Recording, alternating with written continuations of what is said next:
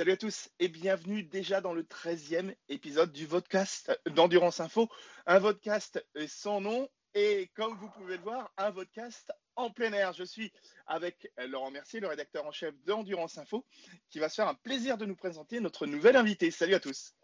Ouais, salut Fabien. Écoute, euh, ouais, un podcast en plein air, on profite un peu du, euh, déconfinement et de la belle météo, hein, aussi bien euh, enfin, aussi bien dans le nord de la France, dans l'ouest que dans le sud. Et on est avec David Fleury, directeur technique Orica.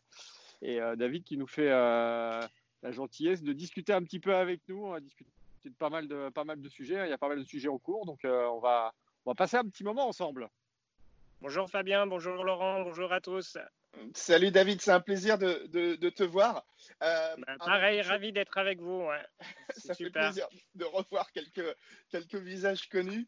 Euh, David, première question. Euh, comment ça se passe pour toi et Oreca, cette reprise d'activité? Est-ce que ces deux derniers mois et demi ont été compliqués pour vous? Raconte-nous un petit peu la situation.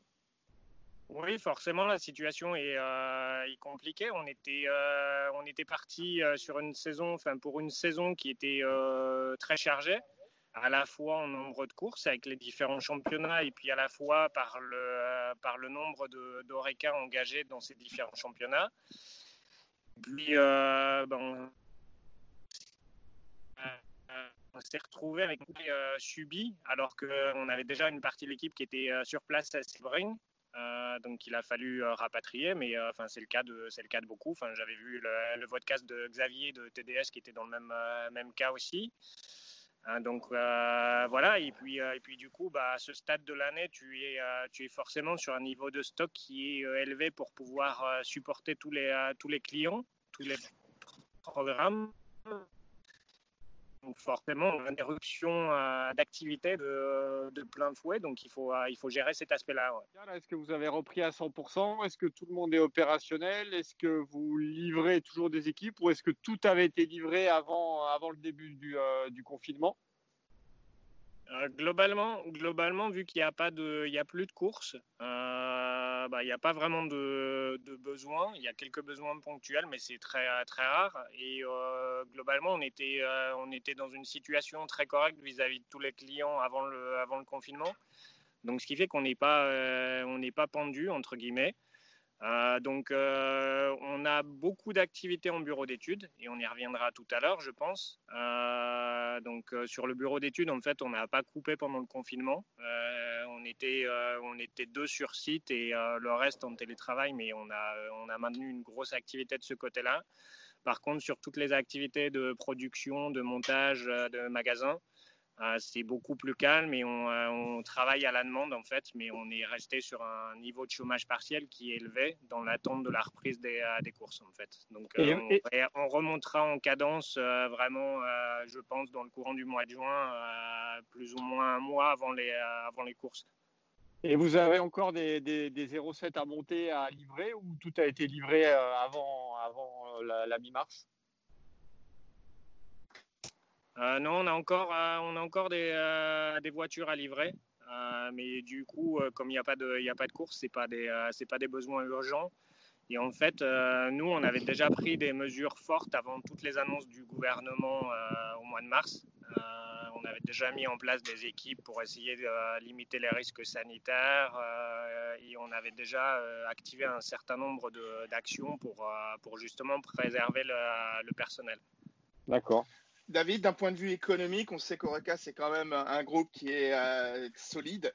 Euh, mais est-ce que néanmoins, ces deux mois et demi euh, de non-activité, tu penses, ont affecté un petit peu les résultats du groupe pour cette année et ont déjà plus ou moins donné des raisons d'être inquiets pour 2021 bah, C'est sûr que sur cette année, on, va avoir un résultat qui qui sera qui sera pas bon. Euh, ça c'est sûr qu'on prend la crise de plein fouet. Donc après, euh, j'espère que malgré tout, on va pouvoir reprendre le chemin des circuits assez rapidement et que les, les calendriers qui ont été annoncés vont pouvoir être euh, maintenus. ce qui serait un moindre mal de notre côté, malgré tout. dans les activités d'Oreca, il y a aussi toute la partie Oreca Store et toute la partie événementielle. Donc sur Oreca Store, on a réussi à maintenir une activité malgré tout pendant le confinement. Sur l'événementiel, bien évidemment, c'est très compliqué d'organiser des événements en ce moment. Donc, euh, bah oui, sur l'année 2020 va être, euh, va être une année avec un résultat qui, qui sera mauvais. Euh, maintenant, euh, on fait ce qu'il faut pour, euh, se préserver. On est aussi aidé par un certain nombre de mesures du gouvernement, notamment sur, le, sur les procédures de chômage partiel qui aident quand même bien les entreprises. Après, la question, c'est comment, ça va, va reprendre, quand et comment ça va reprendre, et, aussi comment le gouvernement va continuer à soutenir l'économie. Et ce n'est pas valable que pour Oreca, c'est valable de, manière globale. Je pense que tous les restaurateurs, on est un peu dans la même situation que les, restaurateurs ou les, euh, les, euh, cafés, les bars. Euh, on est, on est dans une situation où on ne peut plus faire de chiffre d'affaires globalement. Et, et, pour, avoir discuté avec Hugues au tout début du confinement, tu penses aussi qu'il faut. Enfin, je sais que chez Eureka, vous avez quand même une vision assez large, c'est-à-dire que vous, vous, regardez tout ce qui peut être fait. Et il va falloir encore plus maintenant, selon toi, regarder un petit peu en dehors de, de l'activité sport automobile à 100% euh, oui, c'est déjà des choses qu'on a fait, euh, qu'on a fait par le par le passé, euh, notamment sur, au niveau d'Oreca Technologies.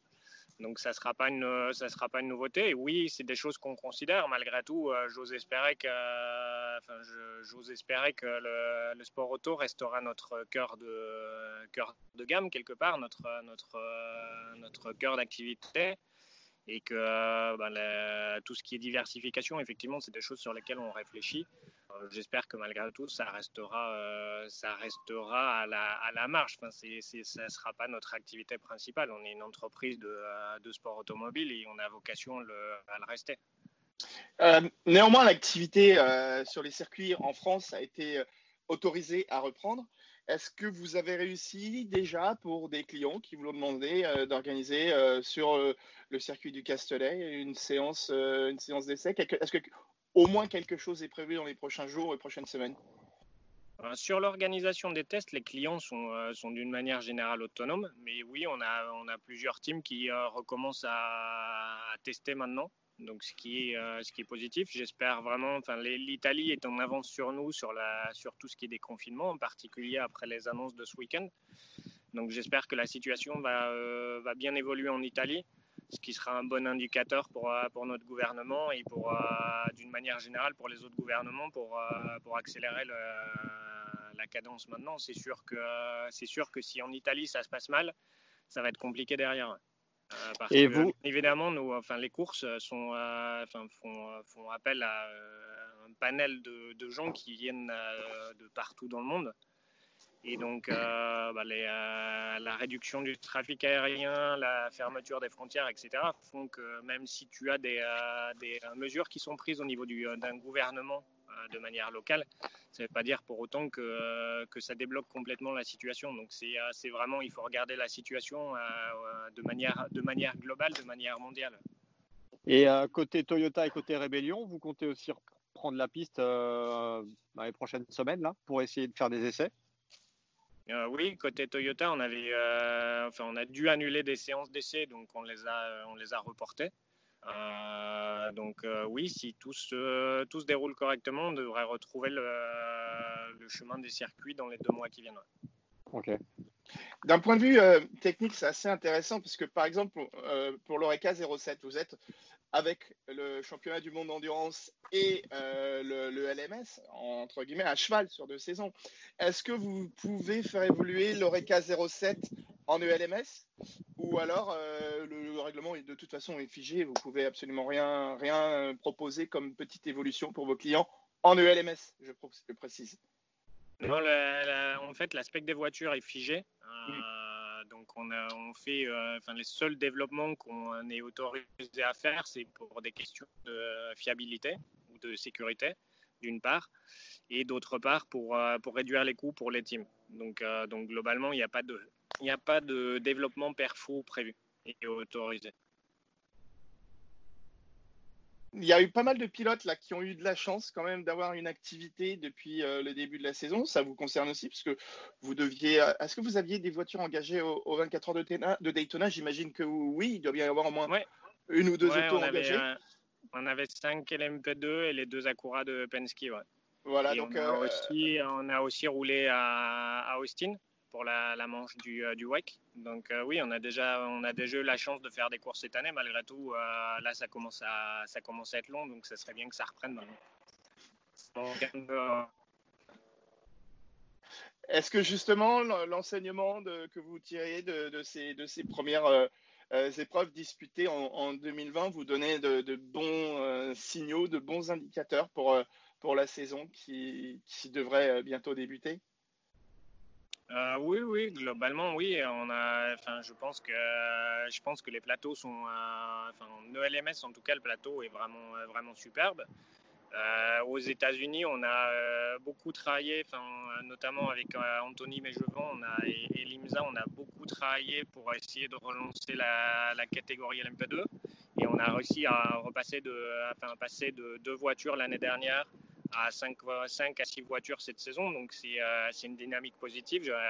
on, on s'emploie à maintenir la dynamique malgré la situation actuelle. Donc à date, à date l'aspect positif, c'est que, c'est globalement, on ne ressent pas chez les teams ou chez les, euh, chez les, euh, chez les pilotes une, euh, une, une, attitude qui, euh, qui tendrait à baisser les bras ou à euh, ressentir la difficulté comme insurmontable et que tout le monde est plutôt dans une dynamique de se retrousser les manches, de dire bon c'est assez dur mais, mais on va pas se laisser abattre. Quoi. Donc, donc ça c'est très positif. Enfin, nous on est dans, exactement dans la même dynamique et c'est positif de ressentir ça au travers des différents teams, même si, même si bien évidemment tout le monde, tout le monde souffre. On est toujours en compagnie de, David Flory. Et David, euh, c'est vrai que ces derniers jours ont été très excitants euh, en termes d'annonces dans le monde de l'endurance, puisque euh, ça y est, la CO a présenté le tout nouveau règlement LMDH. Comment as-tu accueilli cette annonce et que représente ce nouveau règlement pour, pour toi et pour le groupe Oreca bah, accueilli l'annonce forcément de manière très, positive. Je pense que c'est quelque chose qui, euh, va vraiment dans la bonne direction. Euh, euh, et, d'autant plus avec la situation qu'on va traverser post-Covid, je pense que la, plateforme LMDH offre un rapport qualité-prix qui, est qui est vraiment top parce que tu peux globalement, si je schématise, tu peux gagner Le Mans pour 10 euh, fois moins cher que ce que, euh, que ce que ça te coûtait il y a 5 ans. Donc, euh, donc globalement, ça va vraiment dans le, dans le bon sens. et je pense que c'est une, une, bonne nouvelle pour, pour tous les acteurs du sport, mais c'est surtout une bonne nouvelle pour le sport en lui-même. enfin, ça fait longtemps que j'avais pas ressenti autant d'engouement autour d'une nouvelle, d'une nouvelle discipline. Donc j'espère que maintenant tout, tout cette, cet élan positif va se matérialiser, se concrétiser. Euh, si tel est le cas, je pense qu'on va avoir des, euh, pas, tout de suite, mais à horizon 2023, euh, on pourrait se retrouver avec des, plateaux très, sympas et de la baston en piste. Donc ça, c'est vraiment bien. Et, enfin, surtout, ce qui est positif aussi en parallèle de ça, c'est que pour, pour, pour la première fois depuis très longtemps, l'IMSA et la CO se sont, euh, rapprochés, ce qui fait qu'avec la même, euh, voiture, tu peux gagner euh, Daytona, Sebring, Le Mans, et ça, c'est juste génial. Et ça permet aussi d'avoir beaucoup plus de retombées pour un constructeur qui investirait. pour un investissement unique. Donc c'est un peu le même modèle que le GTE, mais là tu joues pour la gagne au général, ce qui est génial. Donc euh, vraiment euh, chapeau à l'IMSA et la CO et, euh, notamment aux équipes techniques dont on parle moins que le, top management, mais le travail qui était fait par Thierry Bouvet à la CO et Simon Hodgson chez IMSA et toutes leurs équipes, c'est vraiment un très très gros travail qui était, qui accompli dans un temps court et avec un contexte qui n'était pas favorable. Donc, donc bravo à eux. Est-ce que tu penses qu'avec euh, avec ce qui se passe en ce moment, par contre, ça peut éventuellement faire, euh, on va pas faire fuir, mais que tu des, des, constructeurs qui étaient intéressés, qui maintenant mettent un peu le, sport auto de côté en attendant de voir comment ça se passe, ou est-ce que les signaux sont les mêmes qu'avant? Bah, globalement, tout le monde est dans l'expectative de savoir ce qui va se, ce qui va se passer. Donc euh, la situation n'est pas, est pas simple et je pense que personne que ce soit sur le plan sanitaire, sur le plan économique, même les, euh, plus grands experts, en fait, euh, n'ont pas de, n'ont pas de certitude ou s'ils en ont, en fait, en fait, c'est pas vraiment des. Enfin, ça veut pas dire pour autant que c'est la vérité. Donc, je pense que tout le monde est un peu dans l'inconnu. pour autant, moi, ce que je, ce que je ressens des différentes discussions que je peux avoir avec, avec, avec les constructeurs, c'est que globalement, c'est plutôt, euh, ben, idéalement, on aurait envisagé de, euh, venir en 2022. Euh, compte tenu du contexte, on ne peut pas présenter au bord tout de suite, mais, mais ce n'est pas remis en cause et ça sera plutôt pour 2023. Donc, voilà plutôt la, dynamique telle que je la ressens, qui reste malgré tout très positive autour du, du projet de la nouvelle catégorie. Et vous discutez avec, avec beaucoup, enfin un certain nombre de constructeurs hein, quand même euh, oui, oui, bien évidemment. Euh, y a, y a, comme il y a beaucoup d'intérêt, il y a beaucoup de discussions. Donc, il y a euh, des stades, à des stades différents. Il y en a qui sont très, qui sont bien avancés. Il y en a d'autres qui sont plus au niveau de la, de la prise de contact, etc. Mais, mais globalement, il y, a, il y, a, un vrai intérêt pour la, pour la catégorie, ce qui est positif. Pour être à, pour être à l'heure aux échéances que tu viens de citer, c'est-à-dire éventuellement 2023, peut-être peut-être 2022 pour certains. Euh, ça veut dire que le travail doit commencer maintenant. quel, est, euh, quel est un petit peu le cahier des charges qu'il faut mettre en place? Euh, nous, il est déjà, enfin, le travail a déjà commencé depuis, depuis janvier. Donc, on a, enfin, comme je le disais tout à l'heure, au niveau du bureau d'études, on n'a pas coupé pendant le confinement. On a maintenu, maintenu l'activité. Donc, Christophe Guibal et moi, on était sur site tous les jours. On était les deux, les deux seuls dans l'usine. Euh, donc euh, c'était plutôt, euh, plutôt tranquille, on avait de l'espace.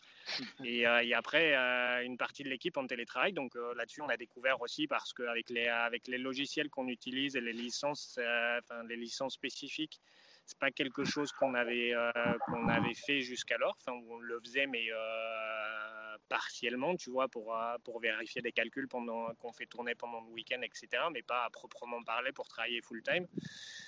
Et ça s'est plutôt bien passé. Puis on a pris le, on a pris le rythme comme ça et on a bien avancé. Donc euh, nous, l'objectif est clairement de pouvoir être en mesure de, euh, fournir des voitures pour Daytona 2022. Et euh, est-ce que tu peux, de manière assez simple, nous décortiquer ce règlement LMDH Est-ce que ce sont de grosses LMP2 Est-ce que c'est du DPI un petit peu réadapté? Quel est le fondement de ce règlement pour que, euh, d'une manière euh, générale, on puisse l'interpréter et le comprendre? Ben, pour faire, simple, dans la philosophie, c'est assez proche du DPI, c'est-à-dire que tu te bases sur une P2 donc qui, euh, qui n'existe pas à l'heure actuelle, qui est la future génération de l'MP2. Et que la LMDH va, va partager une bonne partie des composants en commun avec la LMP2, notamment la cellule de survie, les trains roulants, etc et qu'en parallèle de ça, tu as un certain nombre de composants qui, euh, qui seront spécifiques, notamment pour l'implantation du moteur, euh, toute, la, carrosserie, et, euh, et, aussi un système hybride qui est par contre commun à toutes les voitures. Donc, donc voilà, donc, en termes de philosophie, c'est relativement proche d'une DPI. Et en, termes de, performance, on sera au-dessus d'une DPI ou ce sera assez, proche et assez équivalent? Ce sont des autos qui, fonctionnent très bien. Hein, les DPI, euh, euh, c'est euh, maintenant éprouvé et éprouvé en IMSA. Donc j'imagine que c'est une excellente formule. Mais quel sera à peu près son niveau de performance ça va être, enfin, ça dépend des circuits, mais ça va pas être décalé. Enfin, tu ne pas, tu, tu, seras pas sur un niveau de perfo de, de LMP1 hybride. Euh, bon, c'est pas, euh, c'est pas, enfin, c'est pas un problème en fait. Le niveau de perfo, c'est, euh, c'est vraiment relatif et je pense que les, les gens ne perçoivent, enfin, les, les, fans au bord du circuit ou à la télé ne perçoivent pas forcément ce, ce niveau de perfo là. Et, et, je pense que par contre, ce qui compte, c'est d'arriver à avoir une formule qui est suffisamment économique pour permettre à euh, beaucoup de constructeurs de, euh, venir et d'avoir beaucoup de voitures au départ, de bonnes voitures et, euh, de la baston. Et que avec le format LMDH, je pense que ça ouvre des, opportunités pour des teams privés de, faire rouler des voitures semi-officielles. La même voiture que le, constructeur, que l'équipe usine et, de, jouer, de jouer des coups et de jouer la gagne, au général. ce schéma-là, ce schéma-là, tu le vois un peu en DPI, avec, un certain nombre de teams qui ne sont pas totalement usines et qui arrivent à attirer leur épingle du jeu. Euh, c'est quelque chose sur l'endurance moderne, l'endurance moderne en Europe, je, parle, euh, notamment en WEC, qu'on n'a pas connu depuis, euh, depuis longtemps. Donc là, on le connaît maintenant parce qu'il parce qu'il y a un système d'IoT, mais avant, avant cette, euh, cette IoT-là, ça n'était ça n'était pas possible. Et quelque part les derniers qui ont gagné une course en tant qu'équipe privée contre des usines à ce, niveau-là c'était c'était nous à Sebring et je pense qu'il faut bien comprendre aussi que Sebring, par exemple, si on l'avait fait sur un format de course européenne, on aurait euh, fini la course à 4 ou 5 tours.